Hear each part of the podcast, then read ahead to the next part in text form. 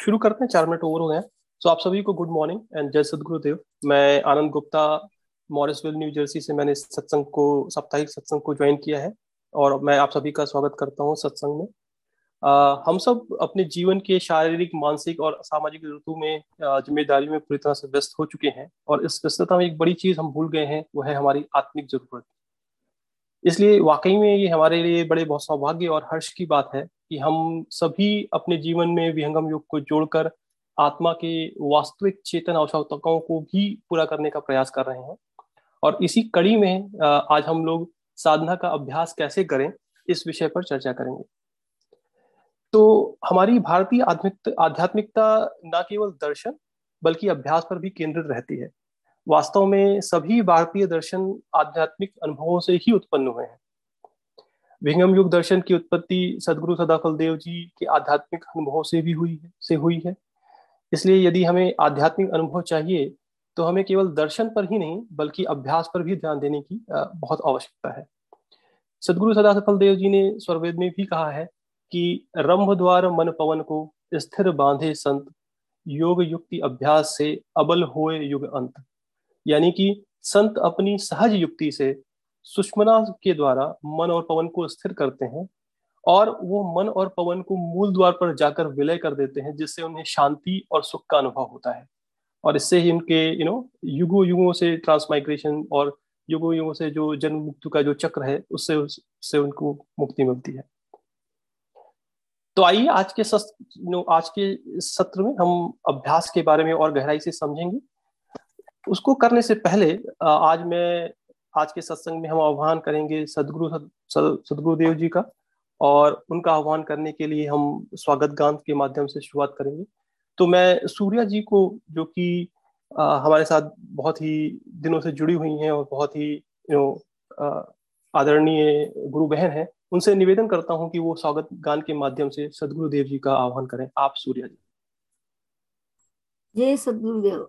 स्वागत गान आज स्वागत नित्य गुरुवर, संत सुभागम आइए आध्यात्म विद्या दिव्य ज्योति, सोमरस बरसाइए दोष दुर्गुण दूर करके शुद्ध हंस बनाइए भेद गति ज्ञान गर्जन शक्ति द्वारा हटाइए खुले द्वारा शब्द सागर भक्त जन अनहवाइए जन सदा फल विश्व शिक्षक सान आन बचाइए शान आन बचाइए आज स्वागत नित्य गुरुवर संत सुभागम आइए जय सदगुरुदेव। धन्यवाद सूर्या जी। अब हम सदगुरुदेव की उपस्थिति में, उनके चरणों में प्रार्थना अर्पित करेंगे। विश्व शांति की और मंगल कामना के द्वारा। और मंगल कामना के लिए हम मंगल गान का पाठ करेंगे। मंगल गान को सदगुरु के चरण में अर्पित करने के लिए मैं पुनः सूर्या जी से आग्रह करता हूँ। सूर्या जी? मंगल गान। विश्व शांति नाम मंगल, परम गुरु को ध्याये। वर्ग द्वंद्व अशांति दूर कर भाव भेद मिटाइए सार्वभौम समष्टि सत्ता ध्यात्म राज्य बनाइए भेष भाषा भाव जगमय ज्ञान पर दरसाइए समृद्धि, सुख, शांति, धरातल स्वर्ग भूमि बनाइए विश्व शिक्षक जन सदा फल नीति स्वर अपनाइए नीति स्वर अपनाइए। विश्व शांति नाम मंगल परम गुरु को ध्याइए। बोलो सदगुरु भगवान की जय। बैक टू यू सर जय सदगुरुदेव धन्यवाद सूर्या जी। आपने बहुत ही सुंदर और भावपूर्ण वाणी से सदगुरुदेव का आह्वान किया। तथा उनकी उपस्थिति में विश्व की मंगल कामना के लिए भी प्रार्थना किया। बहुत बहुत धन्यवाद। अब हम आगे बढ़ते हैं। हम सब इस बात से बहुत सहमत होंगे कि संस्मरण हमारे जीवन में एक विशेष स्थान रखता है। संस्मरण या किसी का अनुभव हमें एक दिशा प्रदान करता है। यह बड़ी आसानी से भी समझ में आता है और काफ़ी समय तक भी याद रहता है। अब वह समय आ गया है जब हम आज के वक्ता का अनुभव या उनकी किसी संस्मरण का किसी का संस्मरण या और किसी और का संस्मरण सुनेंगे तो मैं मंच पर सुनील जी को आमंत्रित करना चाहूँगा जो कि आज के संस्मरण को साझा करेंगे। आप सुनील जी? जय सदगुरुदेव सभी को। हमारी आवाज़ आ रही है आनंद जी? जी जी।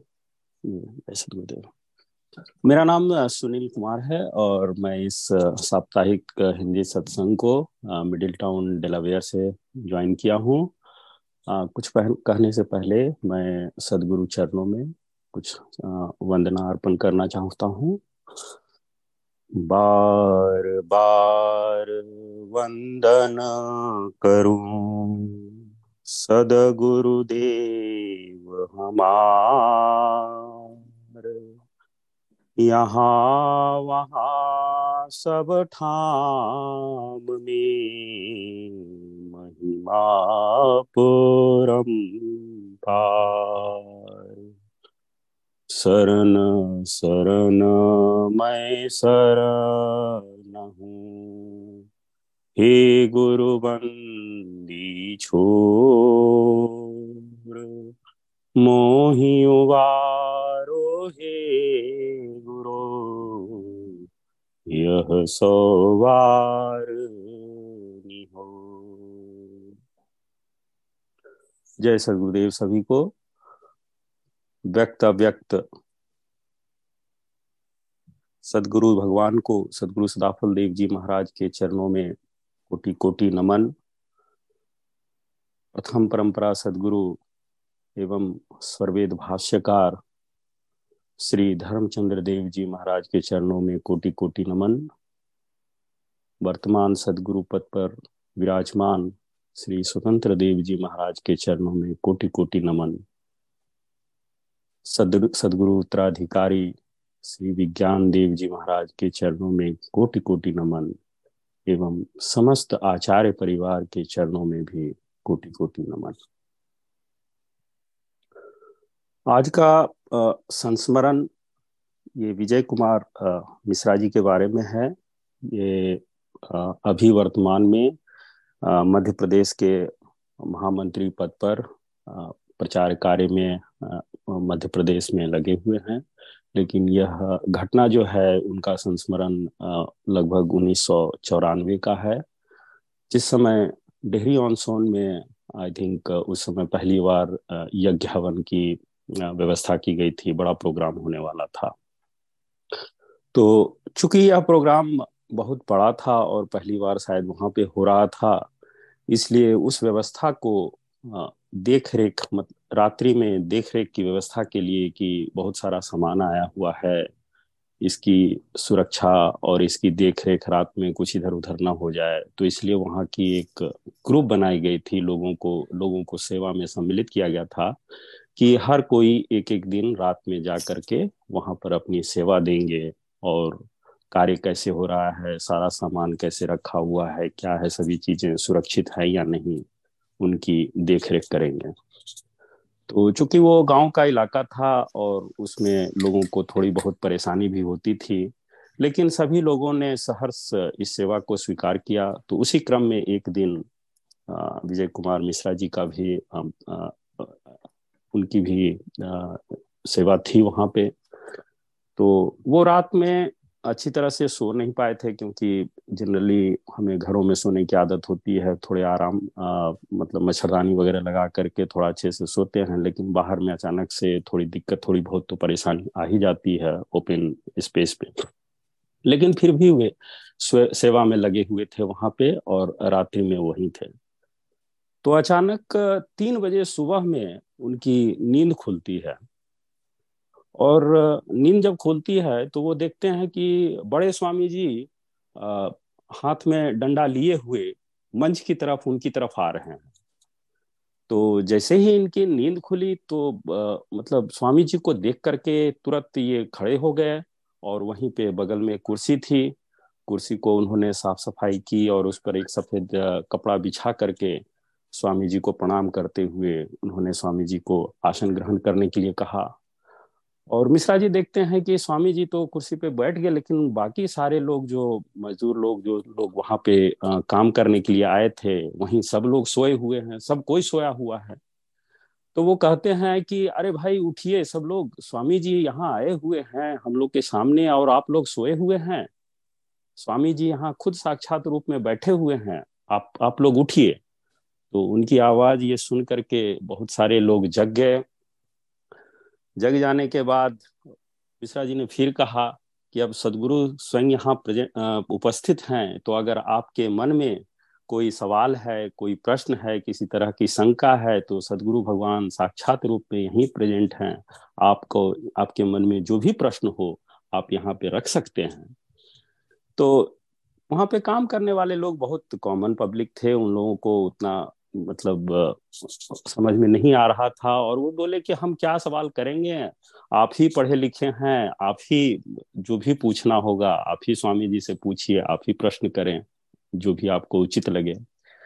तो मिश्रा जी के भी दिमाग में कोई सवाल नहीं आ रहा था और बस एक तक स्वामी जी को बस देख रहे थे। तो उनका कहना था कि जब ज्ञान स्वरूप सदगुरु सत्ता स्वयं विराजमान है, आपके सामने उपस्थित है तो अज्ञान का कोई प्रश्न ही नहीं रहता है। सारे प्रश्न आपे आप सॉल्व हो जाते हैं सभी का उत्तर साक्षात मिल जाता है। तो उसके बाद स्वामी जी बोलते हैं कि आपके यहाँ तो यज्ञ हवन हुआ था, लेकिन यज्ञ प्रार्थना नहीं हो पाई थी। तो हुआ ये था कि कुछ दिन पहले शायद उनके यहाँ यज्ञ हवन भी हुआ था और उस समय शायद बहुत सारे बैक टू बैक प्रोग्राम थे, जिसके कारण जल्दी जल्दी कवर करने के चक्कर में बहुत सारे घरों को कवर करना होगा। इसलिए जल्दीबाजी में शायद इनके घर में यज्ञ प्रार्थना नहीं हो पाई थी। तो फिर बड़े स्वामी जी बोलते हैं कि हाँ वो यज्ञ प्रार्थना तो छूट गई थी। तो चलिए हम लोग यज्ञ प्रार्थना अभी यहाँ करते हैं। और उसके बाद स्वामी जी स्वयं यज्ञ प्रार्थना वहाँ गाते हैं और जितने भी सेवक कृष्णा जी के साथ सभी लोग रहते हैं, वो स्वामी जी के पीछे पीछे उस यज्ञ प्रार्थना को स्वामी जी के साथ गाते हैं। तो ये सब होने के बाद, फिर कुछ देरों के बाद स्वामी जी वहाँ से अंतर्धान हो जाते हैं। तो यह घटना है, लेकिन यह एक छोटी सी घटना हमें एक बहुत बड़ी सीख देती है। सीख यह है, पहली सीख यह है कि स्वामी जी का कोई भी प्रोग्राम, बड़ा या छोटा जो भी हो, उसे सदगुरु सत्ता स्वयं निरीक्षण करते रहती है। उनकी उपस्थिति हमेशा रहती है, वो हमेशा देखते रहते हैं कि कौन सा प्रोग्राम हो रहा है, कैसे हो रहा है। और दूसरी सीख हमें यह मिलती है कि हमें कोई भी प्रोग्राम अगर हम करें तो उसको इस तरह से सम, समय सारणी या जो प्रावधान है उसके हिसाब से इस तरह से उस प्रोग्राम को करें कि सारी चीज़ें जो जो हैं कवर हो जाएँ। ऐसा ना हो कि कोई चीज़ जल्दीबाजी में कोई प्रार्थना या कोई वंदना छूट जाए। तो ये ये मेरा व्यक्तिगत अनुभव है और इसको मैं आपके साथ शेयर करना चाहता था। इसी क्रम में एक दूसरा संस्मरण मिश्रा जी का ही है जिसको मैं पुनः कहना चाहूँगा। शायद ये इसी, उसी प्रोग्राम से है। तो उन दिनों स्वामी जी का जब भी प्रोग्राम हुआ करता था तो मंच का संचालन सुखनंदन सिंह सदैव जी किया करते थे। और होता ये था कि स्वामी जी के प्रोग्राम होने से पहले लोग स्टेज पे आ जाते थे, वहाँ पे पहुँच करके साफ़ सफ़ाई और जो भी है, पुराने फूलों को हटाना, नए फूलों की माला लगाना और सारी व्यवस्था वहाँ पे की जाती थी।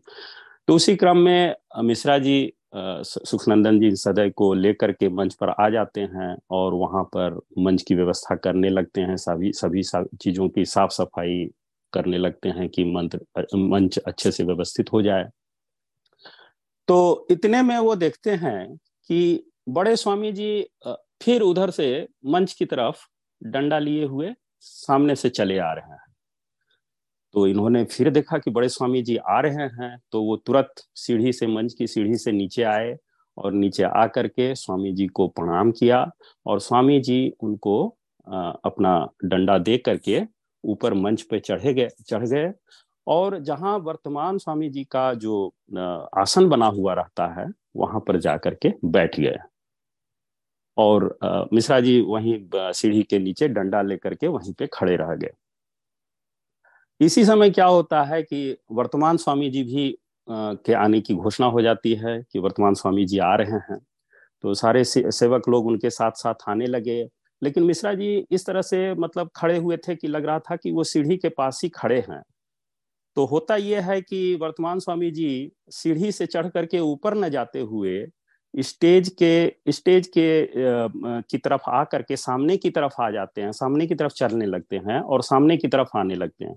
तो लोगों को ऐसा लगता है कि शायद मिश्रा जी सीढ़ी के सामने खड़े हो गए, इसी के कारण स्वामी जी वहाँ से चढ़ नहीं पा रहे हैं या जाना नहीं चाह रहे हैं, जिसके कारण कि अब वो स्टेज की दूसरी तरफ़ जा रहे हैं और वहाँ से शायद चढ़ेंगे।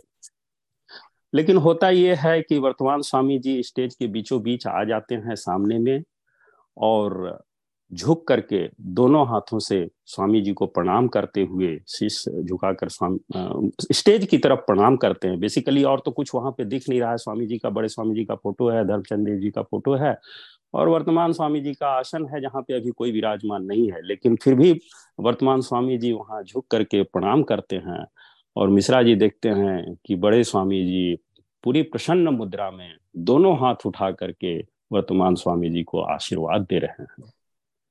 तो यह घटना बस केवल, जैसा कि उनका कथन है कि बस केवल तीन आदमी ही देख रहे थे, वर्तमान स्वामी जी और मिश्रा जी और किसी को कुछ भी पता नहीं चल रहा था कि हो क्या रहा है। तो ऐसा होने के बाद फिर लोगों को तो ये लग रहा था कि मिश्रा जी यहाँ पे खड़े हो गए, जिसके कारण शायद स्वामी जी का मार्ग अवरुद्ध हो गया और वो जा नहीं पाए। फिर ये सब घटना होने के बाद फिर से बड़े स्वामी जी सिंहासन से, आसान से वहाँ से उतरे और फिर सीढ़ी से जैसे ही नीचे आए, उन्होंने डंडा लिया और मिश्रा जी बोले कि, चलिए स्वामी जी। स्वामी जी जब वॉक करने लगे तो इन्हें लगा कि मैं कुछ दूर स्वामी जी के साथ चलूँ। लेकिन बड़े स्वामी जी बोले कि, नहीं नहीं, आप यहीं रहिए। आप जो सेवा में लगे हुए हैं, आप उसे करते रहिए। और इतना कहने के बाद, एक दो क्षण के बाद ही स्वामी जी अंतर्धान हो गए। तो यह घटना भी हमें सदगुरु की उपस्थिति की प्रेरणा देती है संकेत देती है कि जो भी प्रोग्राम होता है, स्वामी जी अवश्य वहाँ उपस्थित रहते हैं और उनके निरीक्षण उनके निरीक्षण में ही जितने भी प्रचार प्रसार के कार्यक्रम हो रहे हैं, सब उनके निरीक्षण में होते हैं। इसी क्रम में मिश्रा जी ने एक और संस्मरण सुनाया। कि स्वामी जी शरीर बड़े स्वामी जी जब शरीर छोड़ने छोड़ने से पहले प्रथम परंपरा सदगुरु को पद देने से पहले प्रचार के बारे में चार सूत्र जिन्हें हम प्रिंसिपल्स भी कह सकते हैं बताए थे और बार बार बताए थे। इसमें पहला है विवेक दूसरा है धैर्य तीसरा क्षमा और चौथा है शांति। बड़े स्वामी जी यहाँ तक कि ऐसा था कि जिस दिन वो शरीर छोड़ने वाले थे, उस दिन भी प्रथमाचार्य जी से कहते हैं कि आप इन चारे, चारों सूत्रों को याद कर लीजिए, डायरी लाइए, डायरी में लिख लीजिए, नहीं तो आप समय से भूल जाएँगे। तो और मुझे लगता है कि ये चारों सूत्र, चारों प्रिंसिपल न केवल प्रचार में, बल्कि हमारे आपके जीवन में भी धारण करने योग्य है। हमेशा हमें हमेशा हर क्षण इस चीज़ को धारण करना चाहिए, तभी हमारे जीवन में परिवर्तन होगा। और इन सब के मूल में मुझे लगता है कि संकल्प का बहुत रोल है। अगर आपका सत्य संकल्प हो, अगर आपका फुल डिटर्मिनेशन हो तो डेफिनेटली आप इस मार्ग पर आगे बढ़ सकते हैं।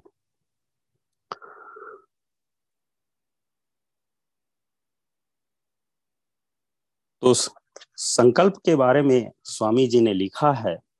स्वर्वेद की कुछ दोहों को मैं यहाँ पे कहना चाहूँगा, क्योंकि सब चीज़ों के मूल में संकल्प ही है। तो स्वामी जी कहते हैं जिसका दृढ़ संकल्प नहीं उसका दृढ़ नहीं काज, वह कुछ कर सकता नहीं। हाथ से जाए स्वराज। अटल दृढ़ संकल्प है। पावे निश्चय नाम। देव सदा फल संयमी। होवे पूर्ण काम। आज का प्रसंग भी हम साधन को कैसे करें, इसके बारे में है। हमारे वरिष्ठ गुरु भाई नवीन जी इस पर विशेष रूप से चर्चा करेंगे।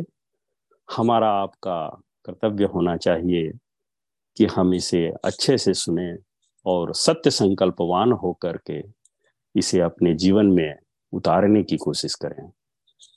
इन्हीं शब्दों के साथ मैं अपनी वाणी को विराम देना चाहूँगा। अगर मुझसे कोई त्रुटि हो गई हो तो कृपया मुझे क्षमा कर देंगे। बोलिए सदगुरुदेव भगवान की जय। जय सदगुरुदेव। धन्यवाद सुनील जी संस्मरण साझा करने के लिए। मुझे यकीन है कि हम सभी इस संस्मरण से बहुत ही लाभान्वित होंगे।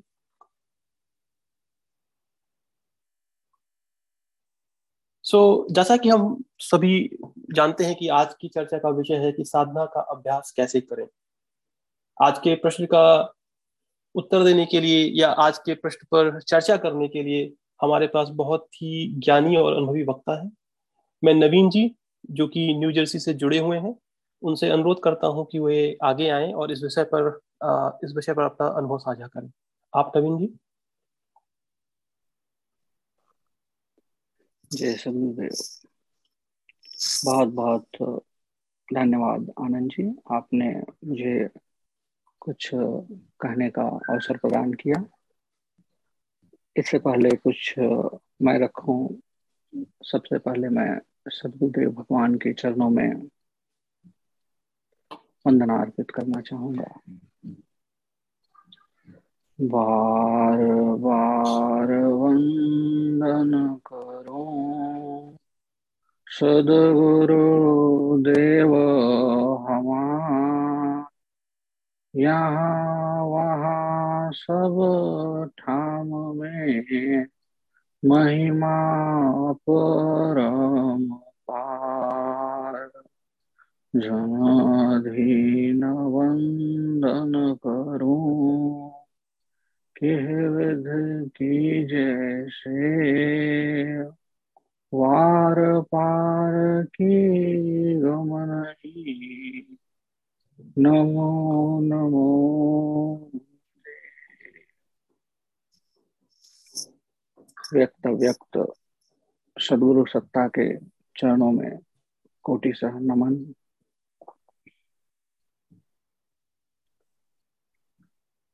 वर्तमान सदगुरु भगवान के चरणों में कोटि सा नमन। स्नेहमयी माता श्री के चरणों में कोटि सा नमन संत प्रवर विज्ञान देव के चरणों में कोटि सा नमन एवं समस्त आचार्य परिवार के चरणों में कोटि सा नमन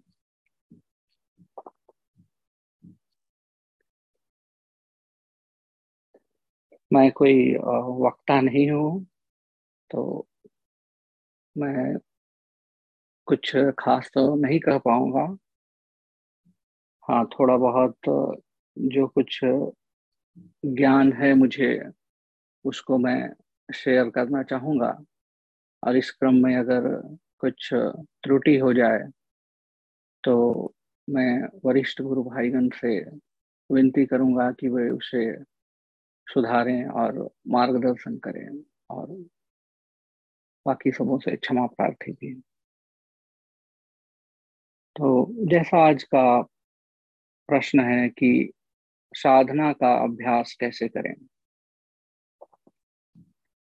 यह बहुत ही सुंदर प्रश्न है और यह एक काइंड ऑफ़ बेसिक प्रश्न है कि साधना का अभ्यास कैसे होना चाहिए।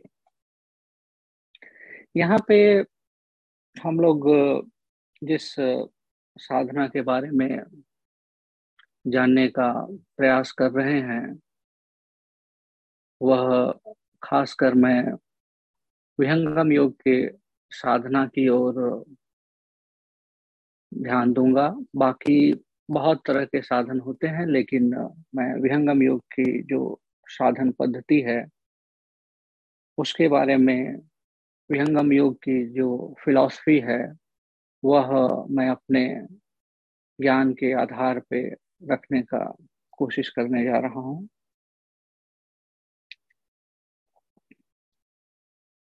विहंगम योग में साधना का बहुत बड़ा महत्व है। विहंगम योग में, विहंगम योग की जो जो फिलॉसफी है, उसमें ब्रह्म विद्या के दो पार्ट बतलाए गए हैं। एक है तत्व ज्ञान दूसरा है साधन भेद अभ्यास। लेकिन इन सब के मूल में जो है, वो है गुरु। अगर हम किसी भी कार्य को करना चाहते हैं, कोई भी कार्य हो तो पहले हमें उसके बारे में जानकारी होनी चाहिए कि हम क्या करने जा रहे हैं, कैसे करने जा रहे हैं, कब करने जा रहे हैं। और भी कई माइन्यूट चीज़ों की जानकारी होनी चाहिए। क्या क्या उसके लिए आवश्यकता है? यह सब जानकारी होनी चाहिए। और साथ में यह संकल्प भी होना चाहिए कि हाँ मैं इस कार्य को पूर्ण करूँगा। बिना इसके कोई भी कार्य संभव होना बहुत ही कठिन है। तो सेम सिद्धांत यहाँ पे साधना में भी लागू होता है। हमारे सदगुरु कहते हैं कि प्रथमे सदगुरु खोजो सा सदगुरु मिलन मिलहि प्रभुवन सा गति अनन्य सदगुरु पद आवे। मन वच काया शरण समावे आस्तिक भाव पूर्ण विश्वासा निश्चय लक्ष्य मिले गुरुवासा। ब्रह्म विद्या सदगुरु उपदेशा। उभय प्रबोध भेद निज देशा। इस चौपाई के माध्यम से सदगुरुदेव, हम सब जिज्ञासुओं को संदेश देते हैं कि जो भी विरही जीव हैं, मुक्ति के इच्छुक जो भी जिज्ञासु हैं, उन्हें पहले, सबसे पहले सदगुरु की खोज करनी चाहिए। क्योंकि जब पूर्ण सदगुरु प्राप्त हो जाते हैं तो सदगुरु के प्राप्त होने के साथ ही आंशिक रूप से प्रभु की भी प्राप्ति हो जाती है। क्योंकि सदगुरु जो है, वह एक ऐसी सत्ता है जिसमें कि प्रभु का, प्रभु प्राप्ति का पूर्ण विज्ञान है। वे प्रभु प्राप्ति के पूर्ण विज्ञान के वेत्ता होते हैं। उन्हें प्रभु प्राप्ति का पूर्ण ज्ञान होता है। वे समस्त ज्ञान विज्ञान के जानकार होते हैं। जो सदगुरु होते हैं, उनमें किसी भी तरह का कोई भी ज्ञान है, वह उनसे छिपा नहीं होता। वे संपूर्ण ज्ञान के ज्ञाता होते हैं। और ऐसे सदगुरु की प्राप्ति होना ही हम सबके लिए एक बड़े ही सौभाग्य की बात है। अगर हमें सदगुरु मिल जाए तो पहला तो हुआ कि हमें सदगुरु ढूंढना ही होगा। अगर सदगुरु मिल जाए तो हमें उनके प्रति अनन्य प्रेम होना चाहिए। किसी भी तरह का कोई भी शंका इफ़ बट कुछ नहीं। तो हमें उनके चरणों में पूर्ण रूप से मनसा वाचा कर्ण, कर्मणा समर्पित होकर उनके शरण में धीर धीर होकर उनके शरण में शरणागत होना चाहिए। ईश्वर और सदगुरु में पूर्ण आस्था और विश्वास रखकर ही योगाभ्यास संभव है।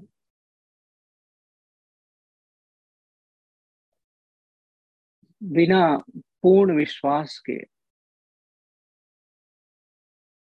इस पथ पे हम आगे नहीं बढ़ सकते। यह कटु सत्य है। हमें अपने सदगुरु पे पूर्ण विश्वास होना चाहिए। और यह मूल मंत्र है। इस मंत्र को हम सब जानते हैं। जानते किस तरह से हैं कि हमने सुना, ठीक है, जान गए। लेकिन सिर्फ़ सुनना और उसको धारण कर लेना अपने जीवन में। दोनों दो अलग अलग चीज़ें हैं। बहुत बड़ा अंतर है। तो हमें इसको अपने जीवन में धारण करना होगा, उतारना होगा। तभी हम इस पथ पे आगे बढ़ सकते हैं। सदगुरु ब्रह्म विद्या के वैज्ञानिक उपदेश द्वारा जड़ चेतन दोनों तत्वों का हमें पूर्ण ज्ञान देते हैं। यह ज्ञान अनुभव परक ज्ञान भी होता है। जैसा कि मैंने पहले कहा था कि दो तरह की ज्ञान धाराएँ हैं जंगम योग में। तो इसमें सदगुरुदेव भगवान हमें इस ज्ञान से पूर्ण रूप से साक्षात्कार कराते हैं। जैसा कि हमने पिछले सत्संगों में भी सुना कि सदगुरु एक ऐसी सत्ता है जो इस ज्ञान को हमें दे देती है, जस्ट बता नहीं देती, हमें दे देती है, हमें लखा देती है। किसी भी चीज़ को बता देना और उसको दे देना, दो अलग अलग चीज़ें हैं। तो प्रथम तो हमें सदगुरु इस जीवन में मिले, यह बहुत बड़ी बात है। दूसरा, क्या हम उनके प्रति पूर्ण रूप से समर्पित हो पाए? अगर नहीं हो पाए तो यह हमारा दुर्भाग्य है। तीसरी चीज़, तीसरी जो भी है, वो है कि हमें दृढ़ संकल्पवान होना होगा।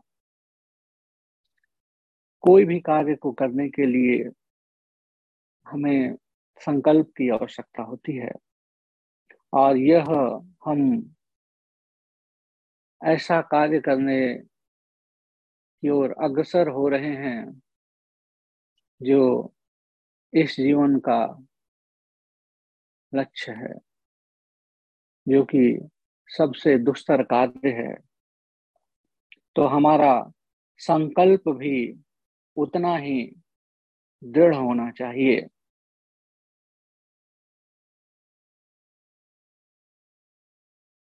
सदगुरुदेव भगवान कहते हैं, प्रथम सत्य संकल्प दृढ़, मैं निश्चय कर काज त्रिविध ताप से छूट कर मिलो महाप्रभु काज ऐसा दृढ़ संकल्प हो, कोटि विघ्न यदि आए, तभी विकल्प न हो सके, पूर्ण पूर्ण पाए।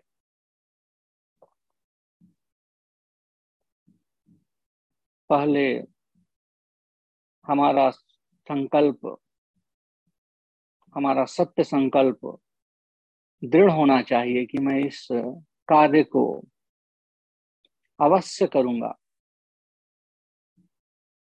उसके बाद पूर्ण पुरुषार्थ करने से, सदगुरु की दया से हम इस कार्य में आगे बढ़ते हैं। ऐसा दृढ़ संकल्प होना चाहिए कि किसी भी प्रकार की कोई भी विघ्न विपदा आए, हम अपने पुरुषार्थ को न छोड़ें। हमारा विश्वास सदगुरु में अडिग हो, अटल हो और हमारा संकल्प भी दृढ़ हो। किसी भी बड़े कार्य को करने के लिए दृढ़ संकल्प की आवश्यकता होती है। और यह तो सबसे दुस्तर कार्य है। हम प्रभु प्राप्ति की बात कर रहे हैं तो हमारा संकल्प भी उतना ही दृढ़ हो।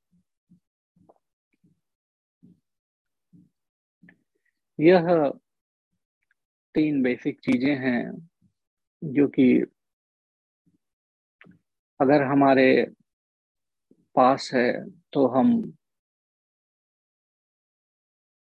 इस साधन पद्धति में सदगुरु की दया से आगे बढ़ सकते हैं।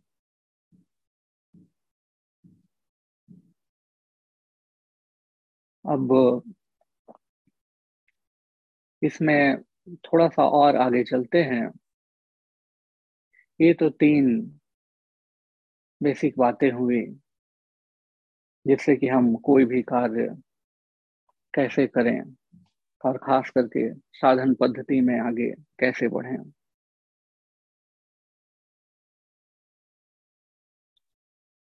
फिर आगे चलते हैं कि यह साधना को करने कौन जा रहा है। उस पर भी कुछ कुछ बातें डिपेंड करती है। जैसा कि हम सभी गृहस्थ हैं तो उनके लिए कुछ चीज़ें अलग होती हैं, जो विरक्त होते हैं, उनके लिए कुछ कुछ बातें अलग होती हैं। गृहस्थों के लिए सदगुरुदेव भगवान ने बताया है कि जो भी गृहस्थ आश्रम में रहने वाले कर्मयोगी साधक हैं, वे अपने घर में किसी एकांत कमरे में, खेत में या बाहर किसी भी निर्जन, सुंदर, शांत स्थान पर जाकर योग का साधन करें। यह उत्तम है।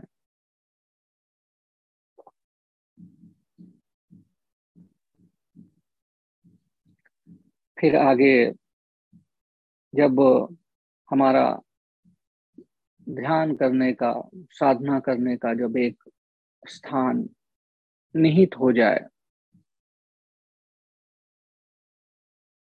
उसमें खुद की जो मनोदशा है, उस पर भी थोड़ा ध्यान देने की आवश्यकता पड़ती है। और इसमें भोजन का एक बड़ा ही महत्वपूर्ण योगदान है।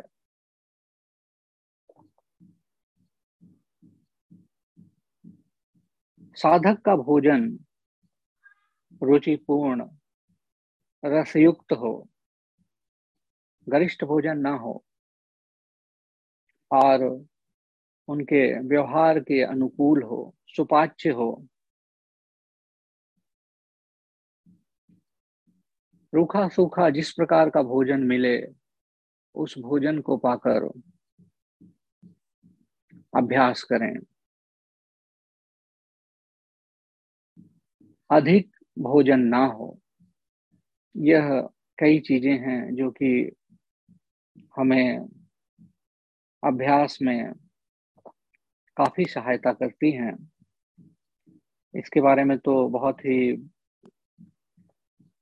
विस्तार से स्वामी जी ने बतलाया है, उतनी विस्तार से मैं नहीं जाना चाहूँगा। मैं समय सीमा को ध्यान में रखते हुए आगे बढ़ रहा हूँ। इसमें कुछ अगर त्रुटि हो जाए तो क्षमा करेंगे। जब हमारे पास एक निहित स्थान हो तो फिर एक समय की भी आवश्यकता होती है कि निहित समय हो, जिससे हमें साधना करने में, ध्यान करने में, धारणा करने में बहुत ही सुविधा होती है। अगर हम एक समय पे अडिग रहें तो हमारे ध्यान में प्रगति बहुत ही तेज़ी से होती है। तो हमें समय का भी चुनाव करना होगा कि किस समय पे हम बैठे। इससे हमारा मन आसानी से शांत हो जाता है।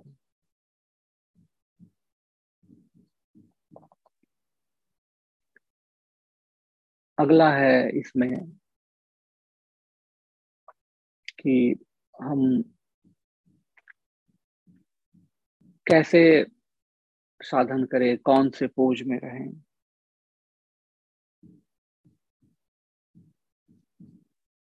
तो इस पे भी स्वामी जी ने बतलाया है,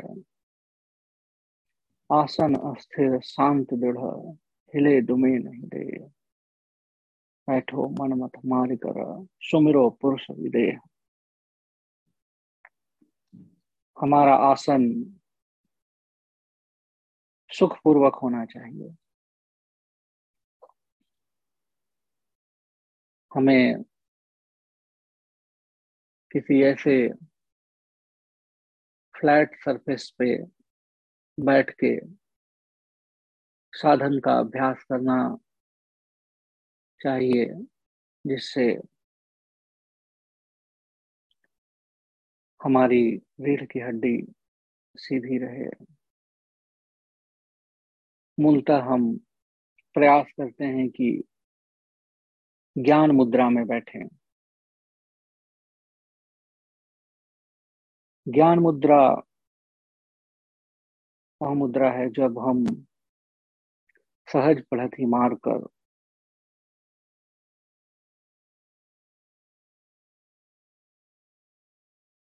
और अपने दोनों से इंडेक्स फिंगर एंड थम दोनों को एक साथ मिलाकर अपने हथेली को नी के ऊपर रखकर और जो हमारी तीन उंगलियाँ हैं, उनको ऊपर की ओर करके जब हम बैठते हैं तो यह ज्ञान मुद्रा कहलाती है।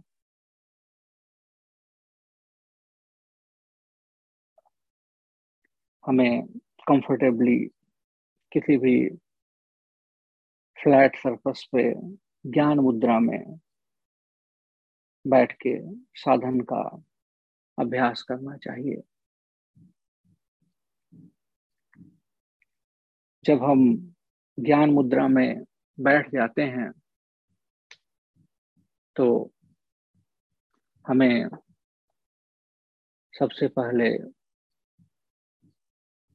सदगुरु की वंदना करनी चाहिए।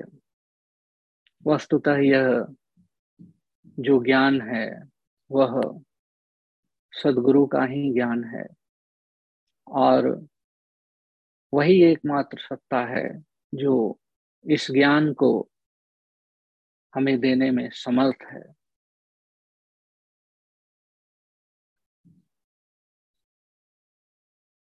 सदगुरुदेव भगवान लिखते हैं।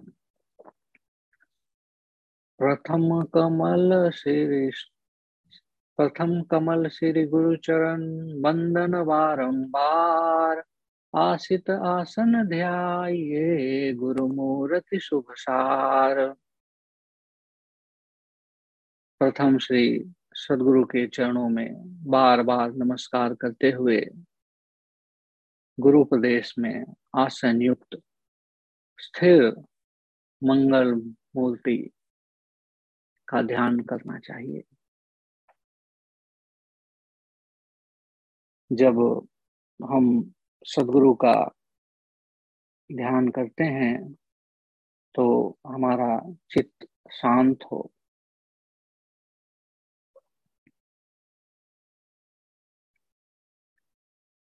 हम अपने आप को शांत या स्थिर करने के लिए कुछ स्टेप्स हैं जो कि यूज़ कर सकते हैं। जैसे कि जब हम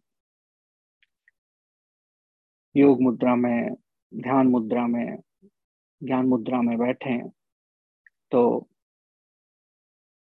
सबसे पहले अपनी आँखों को बंद कर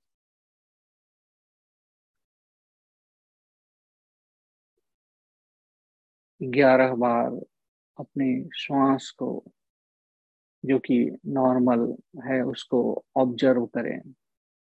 बस सिर्फ़ अपने श्वासा को ऑब्ज़र्व करें। एटलीस्ट इलेवन टाइम्स आप जब सांस ले रहे हैं, उसको ऑब्ज़र्व करें। उसके बाद फिर पाँच बार डीप ब्रीद करें। डीप ब्रीद का अर्थ है कि आप श्वासा पूरे, पूरी तरह से ने बिल्कुल मानो कि आप नाभि से श्वास ले रहे हैं। आप पाँच बार कम से कम करें। इससे आपको स्थिरता होने में सहायता मिलेगी। हम सब नाड़ी शोधन प्राणायाम भी करते हैं। जिसको अनुलोम विलोम भी कहते हैं। इससे भी बड़ी सहायता मिलती है।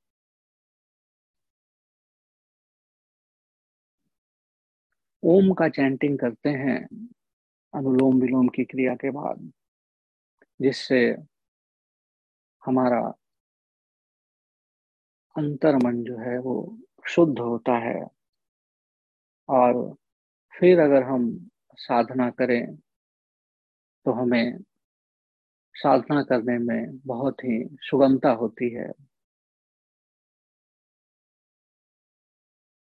तो ये कुछ बेसिक स्टेप्स हैं जो कि अगर किसी को साधना में कठिनाई हो रही है तो उसको फॉलो करें। इससे सहायता मिलेगी। जब हम साधना में बैठते हैं तो अब यहाँ पे भी साधना के पाँच कोटियाँ हैं। जिसको कि विहंगम योग में हम लोग फॉलो करते हैं। और वह जो जिस कोटि का अधिकारी है, उसको, उसके अनुसार उस भूमि की, उस कोटि की साधना वो करता है करते हैं। तो अपने अपने कोटि भेद के अनुसार वह अपनी साधना करें।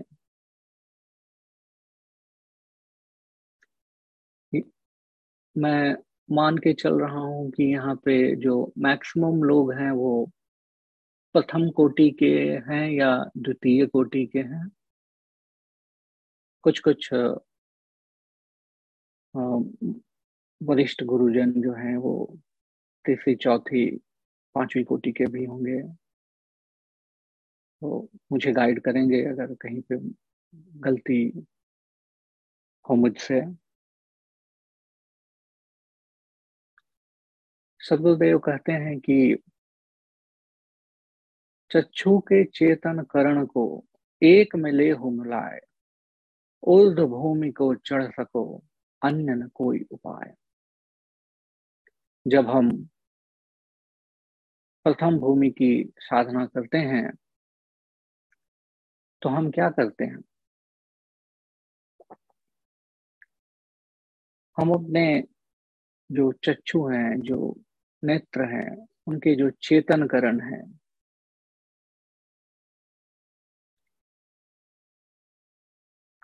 अब यहाँ पे अगर हम और डीप में जाएँ तो चक्षु जो है वह जड़ है, इसके चेतन करण कहाँ से हो सकते हैं? यह प्रश्न स्वाभाविक है। तो इसका अर्थ है कि जो हमारी आत्मा की चेतन शक्ति है, जिसके द्वारा हम आँखों से कार्य लेते हैं, मन की सहायता से तो वो जो हमारे चेतन करण है, उसको उसी से यहाँ पे आश्रय है। आत्मा अपने शुद्ध स्वरूप में ही अपने नित्य कर्णों द्वारा प्रकृति पार पर ब्रह्म का उपभोग कर सकती है। जब तक आत्मा शुद्ध रूप में नहीं आएगी, तब तक यह संभव नहीं है। लेकिन उसके लिए हमें प्रयास कहीं से तो आरंभ करना है। इसके लिए सदगुरुदेव भगवान ने बताया है कि अपने चक्षु के चेतन करण को एक में ले मिलाए ऊर्ध भूमि को चढ़ चलो अन्य न कोई उपाय। जब हम अपने आत्मा की चेतन शक्ति को, जो कि हमारे आँखों से बाहर संसार में जा रही है, उसको जब हम एकाकार करके एक विशेष केंद्र पर, जैसा कि हमें प्रथम भूमि में बतलाया जाता है, वहाँ पे हम रोकते हैं, उसको बार बार रोकने का प्रयास करते हैं। क्योंकि मन बड़ा ही चंचल है। वह हमें बार बार विषयों में भटकाता है।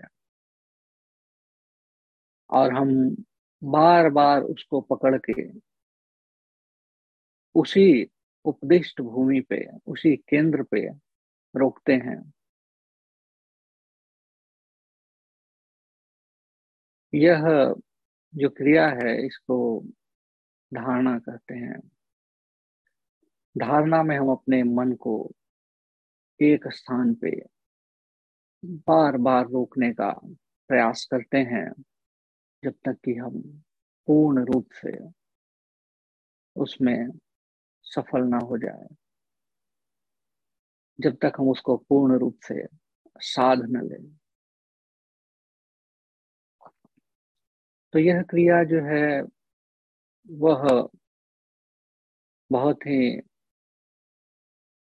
दुष्तर क्रिया है, बहुत ही बहुत ही मुश्किल क्रिया है।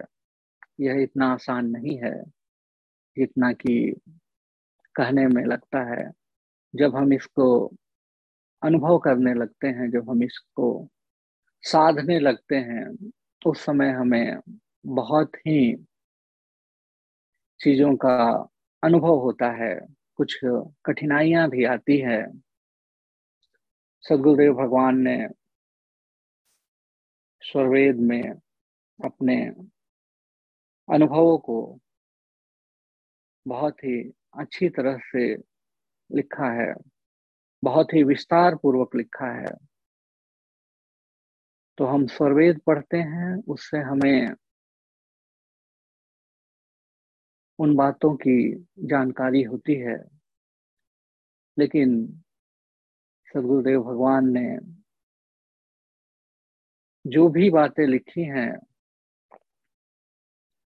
उनमें कुछ कुछ बातें उन्होंने छुपा भी ली है। जो कि हमें वह अनुभव में बतलाते हैं। इसीलिए अनुभव की एक बहुत ही बड़ी विशेषता है। उन्होंने बहुत सारी चीज़ें स्वरवेद में लिखी है, लेकिन कुछ कुछ चीज़ें कुछ कुछ बातें उन्होंने सिर्फ़ अनुभव परक रखा है, जिसको कि हमें सदगुरु शरण में रहकर, दीन अधीन होकर, शरणागत होकर, उनसे बार बार वंदना करके उन चीज़ों को हमें अपने अनुभव में जानना है।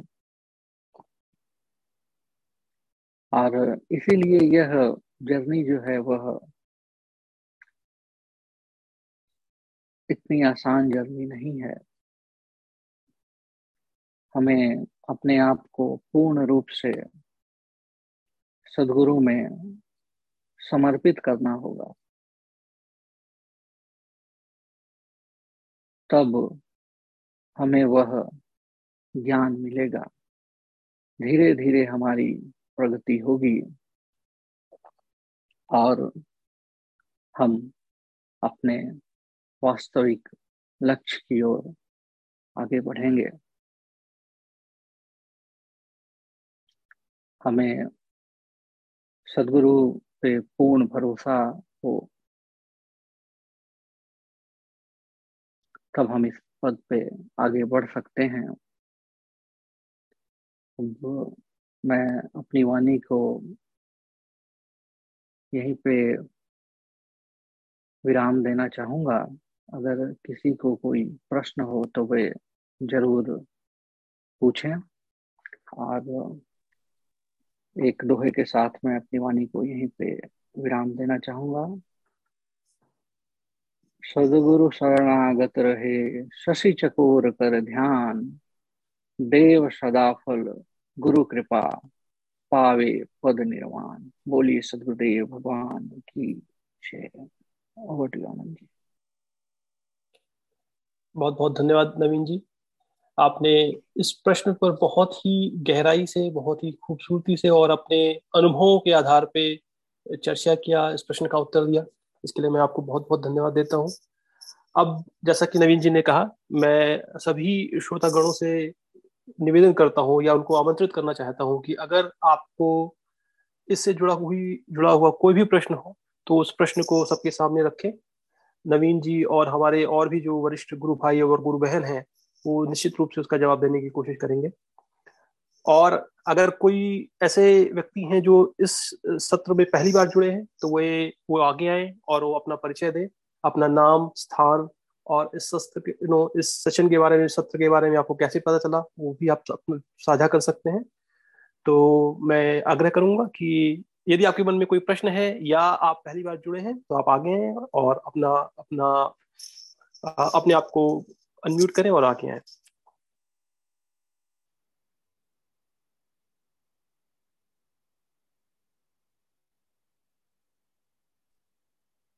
जी मैं एक प्रश्न है मैं निरंजन जी बोल रहा हूँ। नवीन जी बहुत ही सुंदर आपने संस्मरण किया। आ, आ, बहुत अच्छा लगा सब कुछ सुन करके। यह है कि आ, ये जो आ, ये जो साइंस है गॉड रियलाइजेशन का इसमें जो अनुभव में जो हैं जो जो लोग हैं जो पाँचवें लेवल पर हैं विहंगम योग के उनकी क्या अनुभव होती है? ये मैं जानता हूँ कि आ, मेरे रिसर्च के अनुसार कि आ, उसको व्यक्त नहीं किया जा सकता। ये बहुत कंसिस्टेंटली मैंने पढ़ा है सुना है और इस इस सत्संग में भी कई बार इस चीज़ की डिस्कशन हुई है। कि ये ऐसा गॉड रियलाइजेशन का एक एक्सपीरियंस होता है जो कि इस संसारिक शब्दों में या एक्सपीरियंसेस में उसको रिलेट नहीं किया जा सकता है। एज ए रिज़ल्ट क्या होता है कि आ, ये बहुत लिमिटेड इसका वो है एडॉप्शन है। तो उस चीज़ के ऊपर अगर आप थोड़ा लाइट थ्रो करें जिससे कि आ, आ, क्यों ये सबसे बड़ी पॉसिबिलिटी है? उस, उनके लिए जो इतना ज़्यादा रिसर्च नहीं किए हैं इस टॉपिक के ऊपर या उनके अनुभव में नहीं है और जो इंटेलेक्चुअल हैं और अपने इंटेलेक्ट के अभिमान में जी रहे हैं तो उनको कैसे उस तरह के जो आत्माएँ हैं, उनको कैसे बताया जा सकता है या उनको कैसे विश्वास दिलाया जा सकता है या उन उनकी जो आ, उनको कैसे अवेकन किया जा सकता है इसके ऊपर यदि आप थोड़ा शेयर करें तो बहुत अच्छा रहेगा। थैंक यू जी बहुत बहुत धन्यवाद निरंजन जी। बहुत ही सुंदर प्रश्न है और मेरा जितना ज्ञान है उस आधार पे मैं इसका आंसर देने का कोशिश करूँगा। देखिए, जहाँ तक कि पांचवी भूमि का अनुभव है, और जहाँ तक उसको बतलाने की, साझा करने की बात है तो जब हम पांचवी भूमि में पहुँचते हैं, जैसा कि मैंने सिर्फ़ पढ़ा है मेरा खुद का अनुभव नहीं है ये। तो पांचवी भूमि में क्या होता है? हमारी जो इंद्रियाँ हैं, वो वहाँ पे पहुँच नहीं सकती। लिमिटेशंस हैं। तो अगर इसको शब्दों में बतलाने का कोशिश भी किया जाए तो हम उसको सही ढंग से बतला नहीं पाएँगे। जैसे कि एक उदाहरण देता हूँ आपको कि रसगुल्ला खाने में मीठा लगता है तो हम बोलते हैं मीठा है। अंगूर, वो भी खाने में मीठा है। गुड़, वो भी खाने में मीठा है। लेकिन तीनों की जो मिठास है, उसमें जो डिफरेंस है, वो क्या आप बता सकते हैं? मीठा तो सब है। लेकिन कौन कैसा मीठा है, ये आप उसको कैसे बताएँगे? क्योंकि हमारी जो लिमिटेशंस हैं, उसको हम ओवरकम नहीं कर सकते। सारी चीज़ों की एक मर्यादा है, एक क्षमता है। तो सब कुछ जो है वो बोल करके व्यक्त नहीं किया जा सकता। जो वास्तविक खोजी हैं, जिनको वास्तव रूप में इस ज्ञान को जानना है, जो सही में मुमुक्षु हैं, मुक्ति के इच्छुक हैं, जिज्ञासु हैं उनको इस मार्ग में खुद ही प्रयास करके आगे आना होगा और तभी वो इसको जान पाएँगे। ये मेरा जो भी थोड़ा बहुत ज्ञान है, उसके आधार पे मैंने बताया। और बाकी यहाँ पे जो भी वरिष्ठ गुरु भाईजन हैं, वो इसके बारे में और विशेष प्रकाश डालें। कुछ गलती हो तो क्षमा करेंगे। जय सदगुरुदेव। मैं जैस भाई थोड़ा सा ऐड करना चाहता हूँ कि मेरी आवाज़ सुनाई दे रही है आपको? जी जी आप बोलिए। मतलब मेरे अनुभव के हिसाब से हमें कभी भी एक्सपीरियंस की तरफ़ पूछना नहीं चाहिए। उसका रीजन क्या है कि लड़े से मैं किसी से पूछता हूँ कि क्या एक्सपीरियंस रहा आपका फ़र्स्ट भूमि सेकंड भूमि और थर्ड भूमि में? तो उसने अपना एक्सपीरियंस बताया। जो हमारा माइंड है, वो उस दिशा में चलना शुरू हो जाता है जब भी हम अपनी साधना करते हैं। Because we want to adopt that experience that person has seen और वो एक एल्यूजन के डायरेक्शन में निकल जाता है आदमी। तो we should always try to get our own experience then how to put it put it in a right way कि दूसरों का अनुभव कैसे हुआ? दूसरों का अनुभव वो हमें एल्यूजन में डालेगा।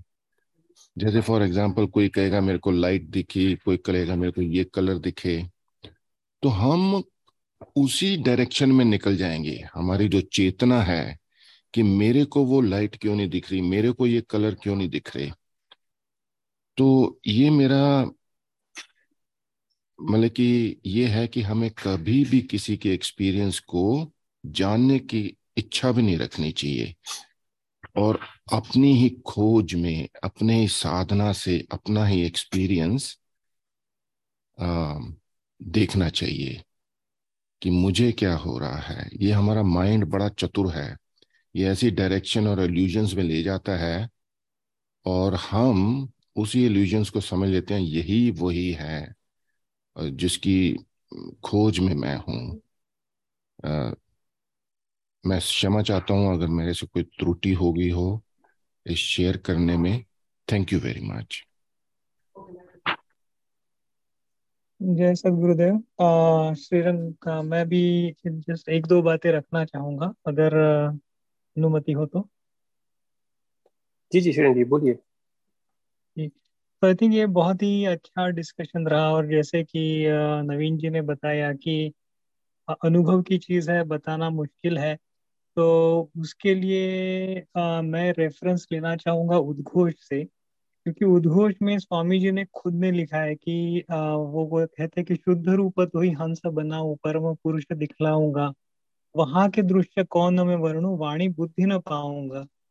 तो स्वामी जी ने इसमें उद्घोष में क्लियरली लिखा है कि ये इंद्रियों का विषय नहीं है। उन्होंने बोला है कि वाणी या बुद्धि से मैं उसको एक्सप्लेन नहीं कर पाऊँगा क्योंकि वहाँ तक इंद्रियों की पहुँच ही नहीं है। तो इसीलिए जो पांचवी या चौथी भूमि के जो एक्सपीरियंसेस है वो कोई दूसरा किसी और से शेयर नहीं कर, नहीं कर पाएगा क्योंकि वो फिर जब शेयर करेंगे तो वाणी से या फिर आ, अपनी बुद्धि के हिसाब से ही हम उसको करना चाहेंगे या कर पाएँगे। आ, और वो बहुत मुश्किल हो जाएगा, क्योंकि वो उसमें हमें एक्सपीरियंस वैसे भी हम फ़िज़िकल एक्सपीरियंस भी किसी को एक्सप्लेन करने में काफ़ी बार असमर्थ होते हैं। जैसे कि नवीन जी ने एग्ज़ाम्पल लिया कि काफ़ी सारी मीठी चीज़ें हैं बट उनमें जो अलग स्वाद है, मीठा, मीठापन जो अलग अलग है, वो एक्सप्लेन नहीं कर पाएँगे, वो अनुभव की चीज़ है। तो ये एक था। और दूसरा जसविंदर जी ने उसमें टच किया कि एक्सपीरियंसेस जो है वो आ, किसी के साथ शेयर नहीं करने चाहिए क्योंकि अपना मन ऐसा आ, चंचल है या फिर उसमें ऐसी कैपेबिलिटी है कि जो जो नहीं है वो भी अगर उसको एक बार पता चले कि ऐसा कुछ हो सकता है तो वो एक्सपीरियंस हमें जो क्या बोलते हैं गलत या या फिर इमेजिनरी जो एक्सपीरियंसेस है वो हो सकते हैं। आ, और एक चीज़ मैंने कई लोगों से सुनी है वो ये है कि सबको सारे एक्सपीरियंस आते हैं ऐसा भी नहीं है। आ, काफ़ी बार ऐसा होता है कि आ, कि ज, ज, ज, अगर कोई साधक एक आ, अगर कुछ लेवल अगर पार कर ले तो ऐसा ज़रूरी नहीं है कि स्वामी जी उस साधक को उसी लेवल में रखेंगे तब जब तब तक जब तक उनको सारे अनुभव ना आए। ऐसा भी कई बार होता है कि स्वामी जी जब किसी की मिनिमम लेवल अगर उसकी उस लेवल की कंप्लीट हो जाती है तो उसको आगे की भूमि में बढ़ा देते हैं। आई थिंक उसमें आ, क्या कहते हैं कि हमारे समझ के बाहर है क्योंकि कभी कभी ऐसा होता है कि लोग उस एक्सपीरियंस में भी फंस जाते हैं क्योंकि उनको उसी में आनंद आने लगता है। तो ये ये भी एक संभावना है कि सदगुरु तो जानता है कि किसके लिए क्या सही है। तो उस हिसाब से किसी को अनुभव आते हैं किसी को नहीं आते हैं किसी को ज़्यादा आते हैं। तो जैसे कि जसवीर जी ने कहा कि उसमें हमें फंसना नहीं है, क्योंकि वो वो क्या है कि हम जिस रास्ते पे जा रहे हैं, उसमें हमें वो जो it can act as a distraction जैसे कि हमें एक बगीचा दिख गया, अगर हम अपना रास्ता छोड़कर उस बगीचे में गए और हम ये ये भूल गए कि हमें आगे भी बढ़ना है तो वो फिर हमारी आध्यात्मिक पद पर या फिर अपनी साधना के मार्ग में एक वो ऑब्स्टेकल है। तो इसीलिए मैं, मुझे जसविंदर जी ने बोला, वो सही लगा कि एक्सपीरियंस में हमें नहीं फंसना चाहिए। उसको अगर आता है तो अच्छी बात है, नहीं आता है तो वो सदगुरु का प्रसाद ही समझना चाहिए, क्योंकि ये हो सकता है कि अगर हमें वो एक्सपीरियंस आए तो शायद हम उसमें फंस जाए, इसलिए स्वामी जी वो एक्सपीरियंस हमें नहीं दे रहे। बस इतना ही कहना चाहूँगा। अगर मुझसे कुछ गलती हुई हो तो प्लीज़ क्षमा कर दे। जी जी। और यदि किसी और को कुछ कहना है इसके बारे में तो हाँ जी। जी बताइए। ठीक है।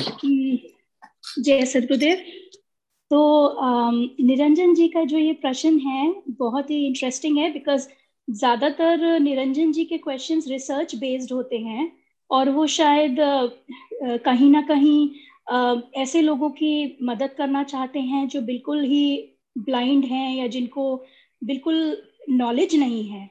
तो जहाँ तक कि मुझे उनका क्वेश्चन समझ आया है वो पूछना चाहते थे कि रिसर्च uh, बेस्ड uh, उनका ये है एनालिसिस uh, है कि uh, बहुत लोग uh, सिर्फ़ बता मतलब वो ही केम अक्रॉस की जो um, uh, जो हायर लेवल के जो साधक है उनको क्या एक्सपीरियंसेस होते हैं वो वर्डलेस uh, हैं या वो बताया नहीं जा सकता है। जो कि सही है। और जैसे श्रीरंग जी ने कहा, जसविंदर जी ने कहा, वो सारे पॉइंट्स बहुत वैलिड हैं, वो अच्छे हैं।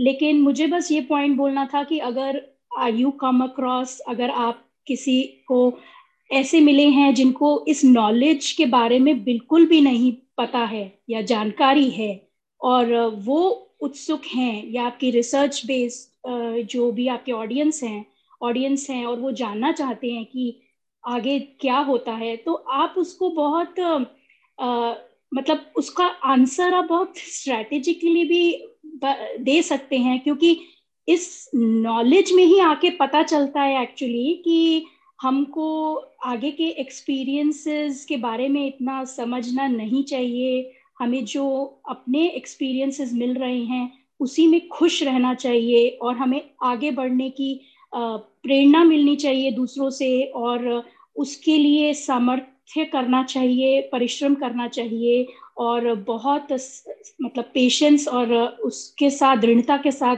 रहना चाहिए। लेकिन जो इस नॉलेज में है ही नहीं उनको तो ये सब नहीं पता होगा।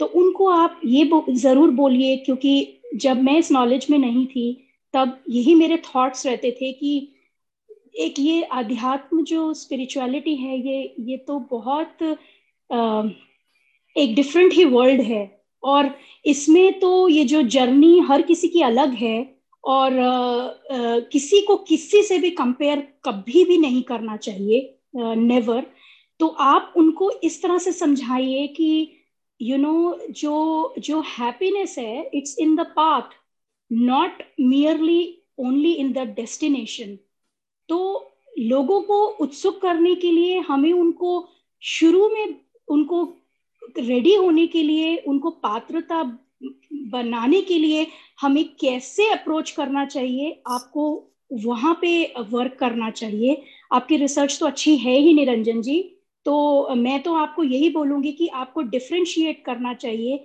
जो ऑलरेडी विहंगम योगा के पार्ट पाथ में हैं, उनको कैसे समझ आएगा और जो लोग बिल्कुल भी फॉलो नहीं करते, जिनको नॉलेज ही नहीं है, उनको कैसे अप्रोच करना है, इसमें एक डिस्टिंग्विश होना चाहिए। तो वो एक है। और दूसरी चीज़ मैं ये कहूँगी कि जहाँ तक आप अगर आपका ये अपना प्रश्न था और आप भी कहीं जानना चाहते थे कि आगे की भूमि में मतलब कैसे होता है एक्चुअली कभी मैं भी थोड़े टाइम पहले ये थॉट्स मेरे पास भी आए थे।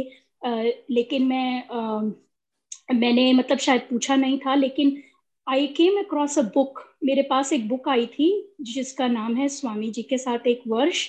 और अगर आपके पास समय है या होगा कभी तो आप उस बुक को पढ़िएगा, क्योंकि उसके अंदर संस्मरण है स्वामी जी के, और ऐसे शिष्यों की संस्मरण भी हैं, जिसमें वो पूरा एक्सपीरियंस भी बयां किया हुआ है। How they feel at every stage और स्वामी जी कैसे उनको कुछ ही मोमेंट्स की जर्नी है, लेकिन जिसको ये एक्सपीरियंस होता है, वो तो उसको तो यही लगता है कि ये बहुत ही डिफरेंट स्फेयर में चले जाते हैं। तो आप वो ज़रूर पढ़िए बुक क्योंकि उसमें काफ़ी आपको पॉइंटर्स मिलेंगे। अगर वो आपको समझना है तो वो बुक मैं आपको बोलूँगी पढ़ने के लिए। बस मुझे यही पॉइंट्स रखने थे and back to the host and thank you Niranjan ji for your question बहुत बहुत बढ़िया आपने समराइज किया मोनिका जी और बाकी जो वक्ता हैं वो सभी बिल्कुल सही बोल रहे हैं। मेरा प्रश्न इज़ लाइक आपने आपने ये आपने ये भी बिल्कुल सही कहा कि मेरा जो भी प्रश्न है वो बिल्कुल रिसर्च बेस्ड रहता है। मेरा अनुभव तो ऐसा कुछ है नहीं मेरा अनुभव बस यही है कि अपना अंतकरण स्वच्छ होना चाहिए इससे बड़ा मेरा कोई भी वो नहीं है। और जो um, और और दुख की बात यह है कि जो अधूरा जो ज्ञान है इट इज़ मोर डेंजरस देखिए, ये we are talking about high intellectuals यदि एक साधारण व्यक्ति है जो फ़ार्मिंग में है, जो हमारे गाँव के जो लोग हैं, जो कि हाथ जोड़ करके बैठते हैं और ईश्वर की भक्ति करते हैं they are much more safer भक्त देन जो हाईली इंटेलेक्चुअल्स मैथ साइंस के इंटेलेक्ट्स है ना, जो चैट जीपीटी वगैरह बना रहे हैं. They are like nuclear weapon अगर उनकी ज्ञान थोड़ी अधूरी रह गई तो समझ लें कि ये पूरा संसार का डायरेक्शन उल्टा जाएगा है ना? तो that is the problem statement तो वहाँ पर क्या है कि आ, आ, उन्हें यह नहीं पता है कि इस शरीर इस मानव शरीर का एक हाईएस्ट पॉसिबिलिटी है। वो पहला प्रश्न उनका ये होता है वो क्या है? हमने तो देखा नहीं है हमें तो पता नहीं है आप क्या बोल रहे हो? ये ये कोई मेटाफिजिक्स है क्या? तो वहीं पर जो है वहीं पर जो है वो कॉन्ट्रडिक्शन होना शुरू हो जाता है। क्योंकि हमारा जो जो ग्रंथ है, उसमें हम उस चीज़ को व्यक्त नहीं कर सकते हैं। और वो जो इंटेलेक्चुअल है, वो बिना व्यक्त, क्योंकि वो गोल ओरिएंटेड होते हैं। वो जो है, अपने आप को समझते हैं कि मैं ही प्रैग्मेटिकल हूँ और मैं ही संसार को आगे की ओर ले जा रहा हूँ, जितना जो डेवलपमेंट हो रहा है। इस तरह का उनके अंदर में अहंकार होता है। और सत्य पूछें, वही अपना वर्ल्ड वॉर थ्री को डिटरमिन करेंगे, जिसमें कि हम सब भक्तों की भी भविष्य है, उसी में जुड़ी हुई। तो उस चीज़ के मद्देनजर रख करके यह प्रश्न मैंने किया था कि यदि इस संसार में आपको बिलियन लोगों को ट्रांसफॉर्म करने की ज़रूरत नहीं है, आप 20-25 लोगों को अगर आपने ट्रांसफॉर्म कर दिया या 50 लोगों को ट्रांसफॉर्म कर दिया तो संसार जो है it will become much more fair जो कि बहुत सारे लोग जो है, जो एआई वगैरह डेवलप कर रहे हैं, उनकी ये सब अच्छे व्यक्ति होते हैं। दुख की बात यह है कि अच्छा का डेफिनेशन हर किसी के फ्रीविल के ऊपर होता है। सरफेस सुपरफिशियल होता है। हाँ सामने में है, थोड़ा चैरिटी कर दिया, ये कर दिया, अच्छे के लिए। लेकिन these are nuclear weapons they can be used in either direction they can go either way तो इसलिए ये चीज़ जो है क्योंकि मैं इंटेलेक्चुअल से जब बात करता हूँ तो उन्हें यूट्यूब पर सब पता है कि, ओ, मैंने तो जग्गी वासुदेव का मैं बहुत सुनता हूँ। उन्होंने ऐप वगैरह भी डाउनलोड करके रखा हुआ है।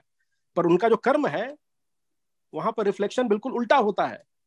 जो मन में है और जो एक्शन है दे इज़ नो कोरिलेशन और ये जो साइंस है कि जो आपका अंतकरण शुद्ध करने का है, यदि अंतकर्ण शुद्ध हो गया तो नेचुरली आपके एक्शन इसीलिए भगवत गीता में बोला गया ना, कि establish yourself in Vihangam Yoga and then you do action यहाँ पर ऐसा नहीं हो रहा है।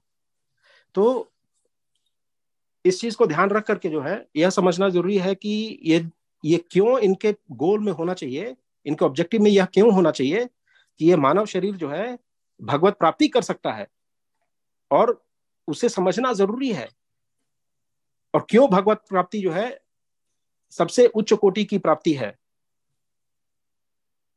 As oppose to becoming the next Elon Musk for example right तो ये चीज़ थोड़ा हमें आ, समझना होगा। और आ, बस यही मैं रखना चाह रहा था। और पर्सनली जो है विहंगम योग से मेरा खुद का ही जो है इतना क्लैरिफिकेशन हर हर दिन हमेशा सीखने को मिला है।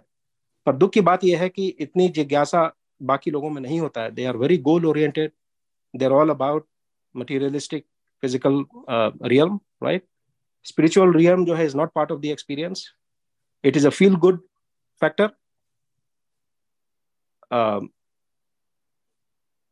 तो वो चीज़ है।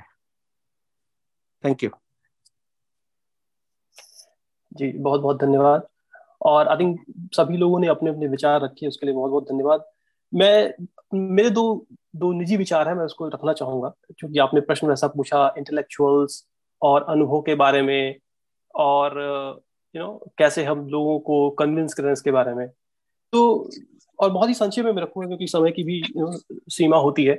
तो देखिए इंटेलेक्चुअल्स हैं इंटेलेक्ट्स हैं, उनकी भी संसार में ज़रूरत है राइट लेकिन ये जो हमारी स्पिरिचुअल जर्नी होती है, बहुत ही पर्सनल होती है। ठीक है? तो ये हर व्यक्ति का अपना अपनी अपनी जर्नी है, जो उसको खुद से ही पूरी करनी है। गुरु हैं, सदगुरु हैं, उनका आशीर्वाद है, उनका गाइडेंस है, उनका मार्गदर्शन है, वो सब है। लेकिन जर्नी जो है, वो बिल्कुल पर्सनल है राइट तो अब कोई व्यक्ति उस जर्नी में नहीं है तो वो उसकी इच्छा है। उसको जब जर्नी में आना होगा तो वो आएगा जब उसका समय होगा। और ये मेरा मानना है कि यू you नो know, कोई व्यक्ति बहुत ही ज़्यादा मेटेरियलिस्टिक है तो उसको एक ना एक दिन प्रकृति सिखा ही देगी कि प्रकृति से ही आपको सब कुछ नहीं मिल सकता है। प्रकृति के परे भी कोई चीज़ें हैं कुछ चीज़ें हैं। साइंटिस्ट भी उस बात को मानते हैं कि मेटाफिजिक्स नाम की कोई चीज़ है। Even you know Einstein people like Einstein और और भी जितने बड़े बड़े साइंटिस्ट हुए हैं वेस्टर्न साइंटिस्ट भी हुए हैं, उन्होंने भी माना है कि ठीक है यू नो साइंस की ज़रूरत है, हमें ये प्रकृति में जानने की ज़रूरत है कि चीज़ें क्या हैं, कैसे बनती हैं, उनका फंडामेंटल नेचर क्या है, ये सब जानने की ज़रूरत है। लेकिन वही सब कुछ नहीं है राइट तो ऐसा नहीं है कि साइंटिस्ट नहीं मानता है कि मेटाफिजिक्स नाम की कोई चीज़ नहीं है, वो भी मानता है मेटाफिजिक्स नाम की चीज़ है बस ये है कि हाँ वो उसके बारे में रिसर्च नहीं करता या उसके बारे में जानता नहीं है या जानता है तो बोलता नहीं है जो भी है आ, वो यू नो उसके बारे में उसके बारे में नहीं जाना चाहूँगा ज़्यादा लेकिन वो भी मानते हैं कि हाँ ऐसा है। रही बात किसी को कन्विंस करने की तो ठीक है आप अपना विचार रखिए उसके खुद के विचार होंगे। हमें दूसरों को जज भी नहीं करना चाहिए सबकी सबकी अपनी अपना अपना अपना जीवन है अपनी अपनी जीवन की समस्याएँ हैं अपने अपने अपने अपने मार्ग हैं राइट अपनी अपनी इच्छाएँ हैं। लेकिन एज ए स्पिरिचुअल पर्सन हमें हमें ये ज़रूर पता होना चाहिए कि ये रास्ता है क्या। तो हमने मैंने अभी कुछ दिन पहले सुना और का, काफ़ी लोगों से भी सुना मैंने कि ये मार्ग है आनंद का मार्ग जिसमें जैसे परमात्मा को भी कहा गया है कि सत्य चित आनंद राइट परमात्मा का परमात्मा का जो है जो परिभाषा दी गई है हमारे शास्त्रों में या हमारे योग सिद्धांतों में सत्यचित आनंद। तो यदि हम परमात्मा को प्राप्ति की के लिए प्रयत्न कर रहे हैं तो उसका मतलब आनंद की प्राप्ति के लिए ही प्रयत्न कर रहे हैं, उसके लिए ही प्रयास कर रहे हैं। और अगर आप इसी को सोचें तो जो व्यक्ति बहुत मटीरियलिस्टिक है, बहुत ही यू नो मटीरियलिस्ट चीज़ों में उलझा हुआ है किसी भी वजह से, उसको जज नहीं करना चाहिए, क्योंकि जैसा मैंने कहा कि सबकी यू नो धीरे धीरे सबकी ग्रोथ होती है, कोई बच्चा जब पैदा होता है तो उसको हमेशा, हमें बहुत ही कम लोग ऐसे होते हैं कि जो बहुत ही स्पिरिचुअल ज्ञान लेके आते हैं, नहीं तो सामान्य लोगों में जो लोग बेसिकली धीरे धीरे सीखते हैं और सीख कर आगे बढ़ते हैं सभी सबका सबकी जर्नी वैसी होती है। तो जो भी अपने जीवन के जिस भी जिस भी स्टेज में है या जहाँ भी है आम, उसको वो अपने हिसाब से या अपने अपने समझ के हिसाब से कर्म कर रहा है। तो अगर आप सोचें तो वो भी जो भी प्रयत्न करता है अगर मटेरियलिस्टिक चीज़ों में के लिए भी प्रयत्न करता है तो वो आखिर कर क्यों रहा है? उसको भी तो आनंद ही चाहिए राइट तो चाहे आप मटेरियलिस्टिक चीज़ों में जाएँ और चाहे स्पिरिचुअलिटी में जाएँ, सभी जो है आनंद की ही खोज कर रहे हैं एक तरह से, अगर सोचा जाए तो। तो यदि उसका जब समय होगा तो वो उसको सब एक दिन समझ में आएगा व्यक्ति को, जो बहुत ज़्यादा मटेरियलिस्टिक है, कि भाई, इस मटेरियलिस्टिक चीज़ों में एक सुख है, लेकिन उस सुख की सीमा है, असीम नहीं है। जो जो भी कुछ भी असीम है, वो उसको परे है। और उसी को शायद परमात्मा या सच्चिदानंद कहा गया। तो ये मेरा विचार है और शायद आपको इन विचारों से कुछ पॉइंटर मिला हो या इसको आपको आपको इससे लाभ हो और सभी को लाभ हो इसीलिए मैंने इसको व्यक्त किया। और यदि उसमें कोई त्रुटि हो तो आप मुझे ज़रूर माफ़ करिएगा। बहुत बहुत सुंदर बहुत बहुत हाँ। जय सदुदय मैं बस एक एक आध मिनट लेता हूँ समय इसके लिए। जी जी। अगर अनुमति हो तो आनंद जी जी जी। जी जी। हाँ जय सुदय मैं विजय कुमार। पंचम भूमि के जो अनुभव है स्वामी जी जैसा कि श्रीरंग जी ने उद्घोष को सामने रख के कहा स्वामी जी उसमें ये भी बात कहते हैं कि अनुभव दर्शे मोती बरसे अमी नद्य अनुआऊँगा, और शुद्ध रूप ते हंस बनाऊ, परम पुरुष दिलाऊँगा। तो अनुभव वहाँ भी ही हुआ है कि इस यात्रा में जब हम अंतिम क्षिति पर जब पहुँचते हैं तो ज्ञान हमारी आत्मा में प्रकट होने लग जाती है। जैसे जैसे हमारी चेतना, परमात्मा की चेतना में डूबने लगती है वैसे वैसे अनेक प्रकार के ज्ञान हमारे आत्मा में प्रकट होने लगते हैं। और धीरे धीरे ऐसा होता है कि संपूर्ण ज्ञान हमारे अंदर प्रकट होता है। यानी वह ज्ञान जिसको इंद्रियों से हम एक्सप्लेन नहीं कर सकते कि ये कैसा ज्ञान है, वो सारे ज्ञान हमारे आत्मा में प्रकट होने लगते हैं। और शुद्ध रूप तो ही हंस बनाओ बोलने का अर्थ क्या हुआ? शुद्ध रूप हंस का अर्थ हुआ ये नहीं कि हंस शरीर में बस मात्र इतना नहीं। बल्कि आत्मा के जो सोलह कलाएँ हैं जिससे युक्त है, जो सोलह सूर्य का प्रकाश जो कहा जाता है आत्मा में, वह सोलह सूर्य का प्रकाश आत्मा की सोलह कलाएँ हैं, जिससे आप पूर्ण रूप से प्रदीप्त हो जाते हैं, उससे प्रकाशित हो जाते हैं। यानी वो कलाएँ आपके अंदर प्रकट हो जाती है। तो आत्मा पूर्ण रूप से शुद्ध अपने गुणों पे अवस्थित हो जाता है। उसे कहते हैं शुद्ध रूप। तो ही हंस तो स्वामी जी उसके बारे में कहते भी हैं कि जो आत्मा होता है, उसके अंदर तो कला ये होती है कि अगर वह चाहे तो अपने जिस शरीर में वह निवास कर रहा है, उस शरीर को अंतर्दान भी कर सकता है। चाहे तो उस शरीर को भारी बना सकता है, हल्का बना सकता है।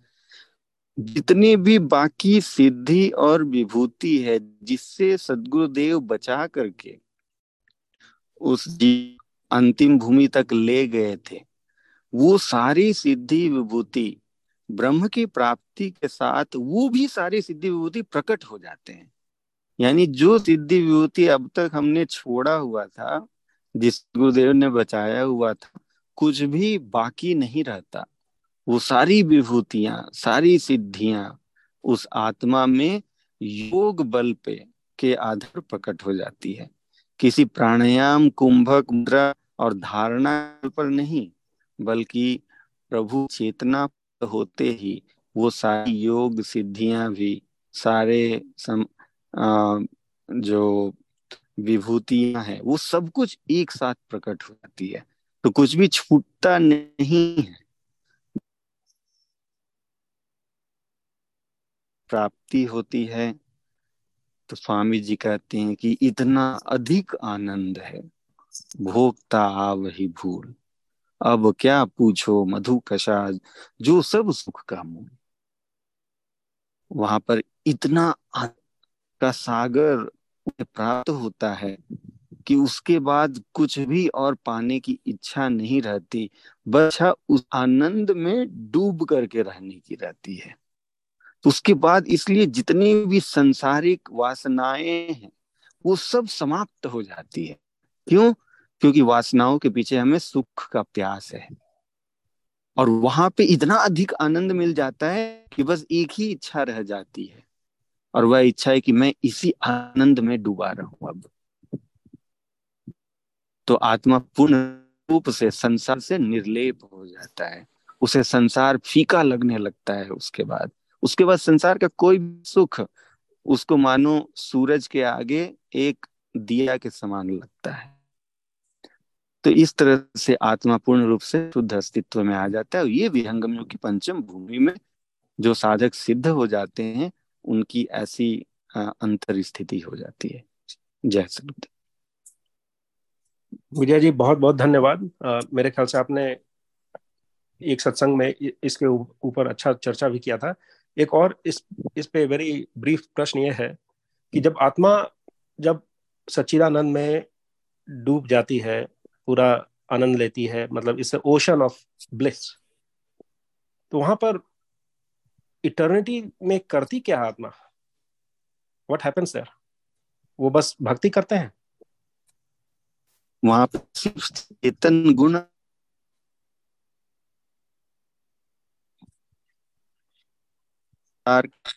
चीज़ उस मुक्ति धाम में तो होता नहीं है। वहाँ पर सिर्फ़ चेतन गुण और चेतन क्रिया होती है। तो चेतन गुण क्या है? तो चेतन गुण है इच्छा ज्ञान और प्रयत्न। ये तीनों चेतन गुण है आत्मा के। बाकी जो संसार का गुण है, सुख, दुख, द्वेष, ये सब छूट जाता है। यानी किसी विषय भोग से जो हमें अंदर में सुख मिलता है, ये आनंद का ज्ञान में अंतर है। तो वहाँ पे शुद्ध ज्ञान में वो अवस्थित हो जाता है। तो वहाँ करता क्या है वो? तो वहाँ चार चीज़ें करता है। वहाँ पे वह चेतन क्रिया करता है तो चेतन क्रिया में वह आनंद को है, क्या करता है। फिर क्या करता है, आनंद के सागर में गमन करता है, क्योंकि आत्मा एक दिशी है और परमात्मा विभू है। तो आत्मा जो है, जैसे एक मछली सागर में तैरते रहती है, बस आराम से सागर में इधर से उधर गमन करते रहती है, वैसे ही आत्मा भी उस अमृत सागर में गमन करती है और आनंद में डूबी रहती है। और वो क्या करती है? वह उस आनंद का ज्ञान रखती है, सदैव उसका ज्ञान रखती है, उसका स्मरण रखती है। और वह उस भोग में लिप्त रहने की उस आनंद में उस परमात्मा के आनंद में लिप्त रहने की इच्छा रखती है। इच्छा को प्रकट रखती है ताकि मैं इसे अलग ना हो जाऊँ। तो भोग गमन इच्छा ज्ञान ये चार प्रकार की चेतन जो है चीज़ें वहाँ पे चलते रहती है। और भी कुछ बातें जो मैं आ, अभी स्मरण में नहीं है लेकिन हाँ तो वहाँ पे सिर्फ़ चेतन गुण और चेतन क्रियाएँ रह जाती हैं। जी। बहुत सुंदर बहुत सुंदर। डिज़ायर नॉलेज एक्शन और चौथा क्या है विजय जी? और वहाँ पे अनुभव करते रहती है वो ज्ञान का अनुभव। हाँ आ, मैंने कुछ और हाँ अनुभव तो है ही।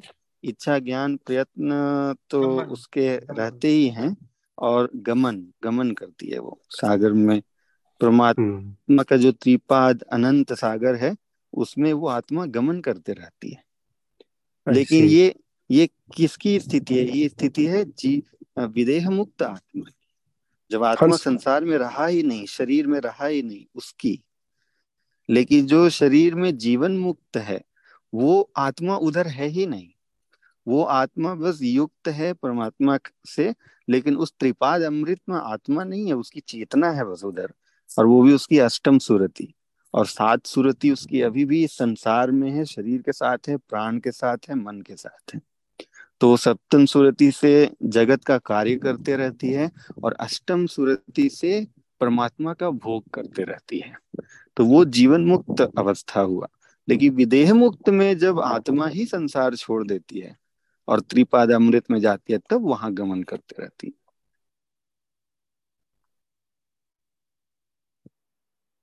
बहुत खूबसूरत बहुत खूबसूरत। Thank you so much Vijay ji.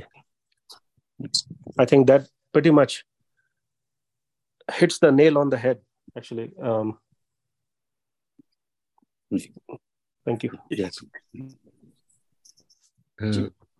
thank you Vijay ji very with very crystal clarity you explain it और विजय जी मेरे मन में एक चीज़ है कि उस समय जब लुप्त हो जाता है परमात्मा में, और उसके अंदर आत्मा एक ग्रेटिट्यूड की इतनी बड़ी भावना होती है कि, हे प्रभु, तूने मेरे को ये दृश्य दिखाया या ये एक्सपीरियंस दिखाया? वो भी मेरे को ऐसा लगता है कि आत्मा क्या चलता रहता है, कि ये मेरे को इस स्टेज पे ला के तूने अपने पास बिठा लिया मेरे को। एंड इट्स वेरी इंटरेस्टिंग बहुत बहुत बढ़िया Vijay ji thank you very much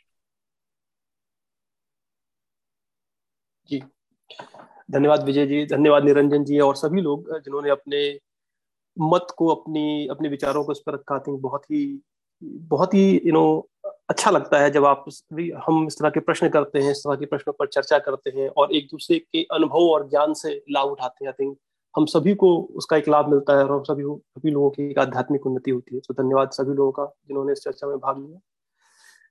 समय को देखते हुए हम अगले स्टेप की तरफ़ बढ़ते हैं, अगले सत्र की तरफ़ जाते हैं, जो कि वॉरियर ऑफ़ द वीक है। हम सभी जानते हैं कि ध्यान करने का सबसे अच्छा समय ब्रह्म मुहूर्त के बीच में होता है, जो कि तीन बजे से सुबह तीन बजे से लेकर पाँच बजे के बीच का समय होता है।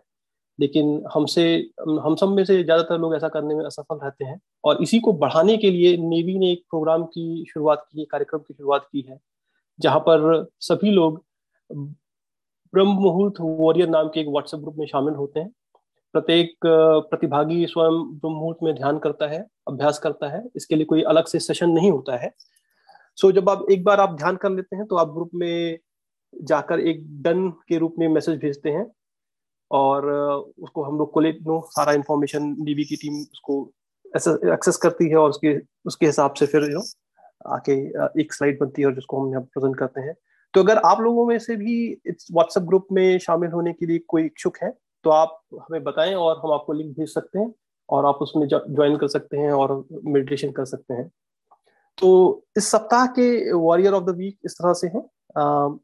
अलारा कैंटफील्ड जी, सूर्य आलम राजू जी तेजिंदर जी, प्राची क्षीरसागर जी, भगवती पटेल जी, माया जी, अमित तालेकर भी आप सभी वॉरियर्स को बहुत बहुत धन्यवाद। आपने अपने अमूल्य समय का और आप अपने अपने अमूल्य समय का सदुपयोग ऐसे ही करते रहे। और इसके साथ साथ हम लोग एक इंडक्टी ऑफ़ द वीक का, की लिस्ट का भी कंपाइलेशन करते हैं। और ये वो लोग हैं जिन्होंने पिछले सात दिनों में कम से कम एक बार ब्रह्म मुहूर्त में ध्यान किया। तो आज के इंडक्टिव ऑफ़ द वीक हैं और इस इस हफ़्ते के इंडक्टिव ऑफ़ द वीक हैं जसविंदर जी लालमणि जी मयूरी किशन जी विनीता कुमारी जी मोनिका जी श्रीरंग जी योगेश शेषागर जी। सो so, इसके साथ ही हम आज अपने सत्संग के अंतिम चरण में पहुँच गए हैं। इस चरण में हम वंदना आरती और शांति पाठ करेंगे। सो so, सबसे पहले गुरु वंदना गुरु वंदना के माध्यम से हम गुरु चरणों में भक्ति अर्पित करते हैं। सूर्य जी से आग्रह है कि वे वंदना की अंतिम चार लाइन सदगुरु चरणों में अर्पित करें। आप सूर्य जी? जय सदगुरुदेव। वंदना। प्रभु कल्प संत समाज उत्तम, सर्वधर्म आचार्य है। जिमनाध्य आश्रित सिंधु के है विश्व पथमय कार्य है। प्रभु सत्य संत समाज तेरा आप रक्षा कीजिए। जन सदा फल ज्ञान भक्ति वृद्धि दिन दिन कीजिए। बोलो सदु भगवान की जय। धन्यवाद सूर्या जी। आरती आरती के माध्यम से हम संशय दूर, संशय को दूर करने की मांग करते हैं और सदगुरु चरणों में आपको अपने आप को समर्पित करते हैं। अगेन सूर्या जी से आग्रह है कि वो आरती की अंतिम चार लाइन, लाइनों को सदगुरु के चरणों में अर्पित करें। और आप सभी लोगों से प्रार्थना है कि आप अपने अपने स्थान पर खड़े हो जाएँ आरती जी के, आरती के लिए। Over to you Surya ji. Aarti. गुरु मूर्ति कद चंद्रमा, सेवक नयन चकोर, पलक पलक निरखत रहे, गुरु मूर्त की ओर। श्वेत श्वेतमय श्वेत है श्वेत श्वेतमय श्वेत तीन पाद अमृत भरा श्वेत महानद श्वेत अष्ट चक्र सब शून्य पर धर अधरा के पार तहा सदा फल घर किया भूली पड़ा संसार भूल पड़ा संसार। ये सदगुरुदेव की जय। सदगुरुदेव। धन्यवाद सूर्या जी। आप सभी लोग अपने अपने स्थान पर बैठ जाएँ शांति पाठ के लिए। शांति पाठ विश्व की शांति और मंगल कामना के लिए सूर्या जी से निवेदन है कि वह अंतिम चार लाइन शांति पाठ से करें। Over to you Surya ji. हे प्रभु शांति स्वरूप हो। शांति शांति मय शांति। शांति शांति, जन शांति हो। पूर्ण शांति मय शांति। हे प्रभु शांति प्रदान कर। दूर हो सर्व अशांति। देव सदा फल शांतिमय शांति। शांति, सुख, शांति। सदगुरुदेव भगवान की जय। धन्यवाद सूर्या जी। आपने बड़े ही सुंदर, भावपूर्ण वाणी से वंदना, आरती और शांति पाठ को सत्संग के समापन की ओर ले गए सूर्या जी, आपका बहुत बहुत धन्यवाद। तो इसी के साथ हम अब सत्संग की समापन की ओर बढ़ चलते हैं। आज आप सभी की सेवा से ये सत्संग सफल हुआ। आज हमने सीखा अपनी चर्चाओं के द्वारा कि ध्यान में सफल होने के लिए एक पूर्व अपेक्षाएँ हैं सभी लोगों से जैसे कि सदगुरु में पूर्ण विश्वास समर्पण दृढ़ संकल्प साधना के कुछ नियम भी हैं। तय जगह सात्विक भोजन हम कर, हमको करना चाहिए ताकि हमारा चित्त स्थिर रहे। तय समय आसन जैसा कि नवीन जी ने बताया ज्ञान मुद्रा उसमें हमें आसन लेना चाहिए। और ध्यान करने से पहले हमें मन को शांत करना चाहिए। मन को शांत करने के लिए जैसे कि नवीन जी ने सजेस्ट किया, बताया कि हमें सबसे पहले ग्यारह बार अपनी सांसों पर ध्यान दें स्लोली ओम का जाप कर सकते हैं, नाड़ी शोधन भी कर सकते हैं। आई थिंक अनुलोम विलोम एक बहुत ही अच्छा तरीका होता है जिसके द्वारा हम नाड़ी शोधन कर सकते हैं। और उसके बाद ही हम अपने ध्यान में जाएँ। विहंगम योग के सिद्धांत में विहंगम योग के पात में पाँच कोटियाँ हैं, पाँच भूमियाँ हैं। तो जिस कोटि का उपदेश आपको हुआ है, अपने उपदेश के अनुसार उस तय किए हुए जगह पे, उस तय किए हुए स्थान पे ध्यान लगाएँ और फिर ध्यान में जाए। ऐसा एक, इस तरह का नियम हमें फॉलो करना चाहिए। तो इसी के साथ अब हम सत्संग समाप्ति की घोषणा करते हैं। जो लोग आज के सत्संग में ज्वाइन किया ज्वाइन किए हैं, उन सभी को धन्यवाद। और आप सभी से आग्रह है कि आज के सत्संग में जो कुछ भी हमने सीखा, उसे अपने जीवन में उतारें, उसके बारे में चिंतन करें और उसको अपने जीवन में उतारने का प्रयास करें। अगले सप्ताह फिर मिलेंगे इसी समय, इसी वर्चुअल मीटिंग पर, हिंदी साप्ताहिक सत्संग में, सत्संग के लिए। मैं ईश्वर से प्रार्थना करता हूँ कि आपका दिन मंगलमय हो और आपके जीवन में खुशी आए और आप सभी को जय सदगुरुदेव।